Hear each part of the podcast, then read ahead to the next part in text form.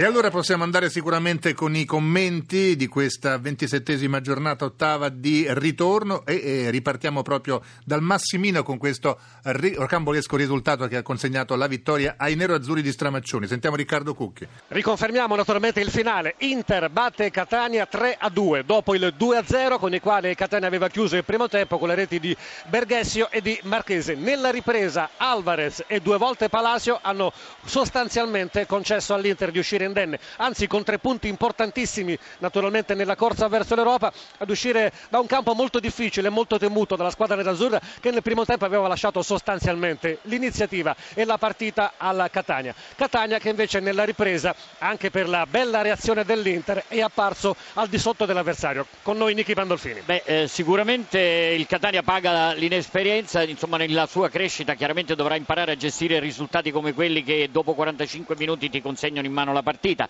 però è anche vero che bisognerebbe capire che cosa ha detto negli spogliatoi o cosa è successo nell'intervallo, eh, cosa ha detto il eh, tecnico Stramaccioni. L'Inter secondo tempo è tutta un'altra squadra e non credo che la sola Ehm, eh, il solo intervento in campo di, di Palacio possa aver cambiato e cambiato anche qualche, qualche cos'altro dal punto di vista della mentalità e del modo di affrontare la gara. Palacio comunque sicuramente è stato importantissimo. Uomo partita indubbiamente l'attaccante dell'Inter con la sua doppietta al 25 e al 43 anzi esattamente al 93 doppietta che ha consentito all'Inter di pareggiare il conto con le reti nei confronti del Catania ma soprattutto poi di vincere il confronto delicatissimo contro la squadra siciliana. Ribadiamo dunque il finale a Catania, Inter batte Catania 3 a 2 in linea Corsini. Vittoria pesantissima in chiave europea, dunque per l'Inter, ma anche quella della Fiorentina altrettanto importante contro il Chievo da Firenze Emanuele Dotto. Sì, la Fiorentina torna a vincere Filippo Corsini, è il primo successo del 2013, in vantaggio al quarto minuto con una magistrale punizione di Manuel Pasqual, pareggio eh, veronese con Coffi al 38 gol vincente con una carambola Tony Larrondo al 34 della ripresa e gol sicuramente da attribuire all'ex attaccante argentino del River Plate e del Siena. Successo meritato per l'impegno profuso dalla squadra viola, anche se il gioco dell'11 di Montella è meno brillante che in avvio di stagione. Ha diretto Doveri, finale da Campo di Marte, Fiorentina 2, Chievo Verona 1 e linea allo studio. Passa in trasferta all'Udinese in casa del Pescara, per noi all'Adriatico Antonio Monaco.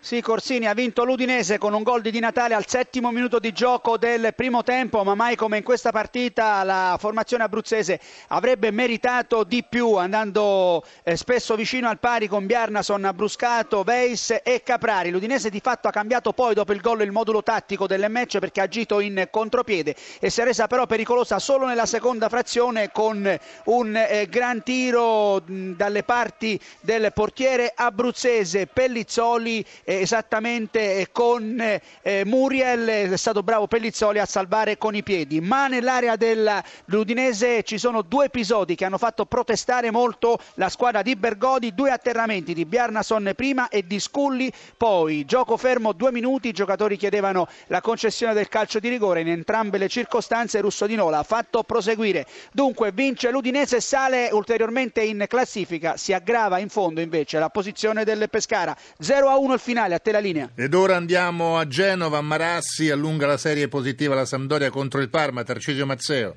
Beh, intanto sono sei partite che la Sandoria non subisce eh, gol e certamente allunga la serie positiva perché ha la quarta vittoria consecutiva in casa e poi due pareggi in mezzo, insomma va a gonfia vela la squadra di Delio Rossi, arriva a 35 punti, si toglie eh, con buona uh, tranquillità dalla zona più a rischio, rimane in difficoltà invece il Parma che eh, da otto partite non riesce più a vincere e ha difficoltà anche a fare punti, soltanto tre appunto delle ultime otto. Uh, oggi il Parma ha bloccato bene la Sandoria sicuramente nei primi 45 minuti e anche in avvio di eh, ripresa. Poi è arrivato il gol di Icardi, un gol molto bello, eh, il gol numero 9 per il giocatore argentino, l'ultima scoperta del calcio eh, italiano, visto che è un prodotto della uh, Sandoria che viaggia assolutamente a gonfie vele. Eh, buona la prestazione di entrambe le squadre, il Parma si è disunito dopo essere andato in uh, svantaggio e non è più riuscito di fatto a rientrare in partita. Ricordo ricordo il finale Sandoria 1, Parma 0, studio. Ed ora andiamo a Bologna, rotondo successo dei rossoblù sul Cagliari, Giuseppe Bisantis. Eh sì, con questo successo che è il primo consecutivo per il Bologna che in questo campionato non aveva mai vinto per due volte di fila, il Bologna scavalca in classifica proprio il Cagliari e si porta in una posizione più tranquilla.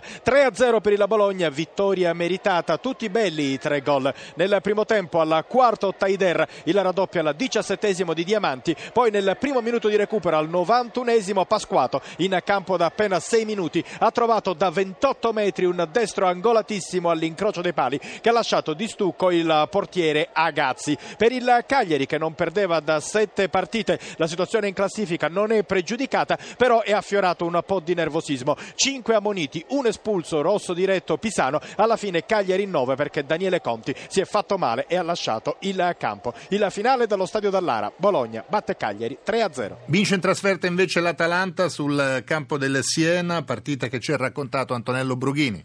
E allora subito il finale allo stadio Artemio Franchi, Atalanta batte Siena 2-0, l'Atalanta dunque ritrova il successo dopo due sconfitte consecutive e respira, mentre il Siena crolla nella domenica più importante, ha sbagliato anche le cose più semplici la squadra di Beppe Iachini, Atalanta invece organizzata, tonica soprattutto e subito avanti al terzo minuto con Bonaventura, destro da 25 metri con il portiere Pegolo leggermente in ritardo, poi l'Atalanta raddoppia con lo stesso Bonaventura nel secondo tempo, Bonaventura al sesto gol in questo campionato, Siena oggi decisamente troppo confuso. Secondo KO di fila per i toscani. Solo il finale dunque dallo stadio Franchi. Atalanta batte Siena 2-0. Corsini. E questa è la nuova classifica della Serie A dopo la ventisettesima giornata, l'ottava del girone di ritorno. Juventus sempre al comando naturalmente con 59 punti. A seguire il Napoli al secondo posto con 53. Poi abbiamo il Milan a 48 punti. Lazio e Inter 47. Fiorentina 45. Catania 42.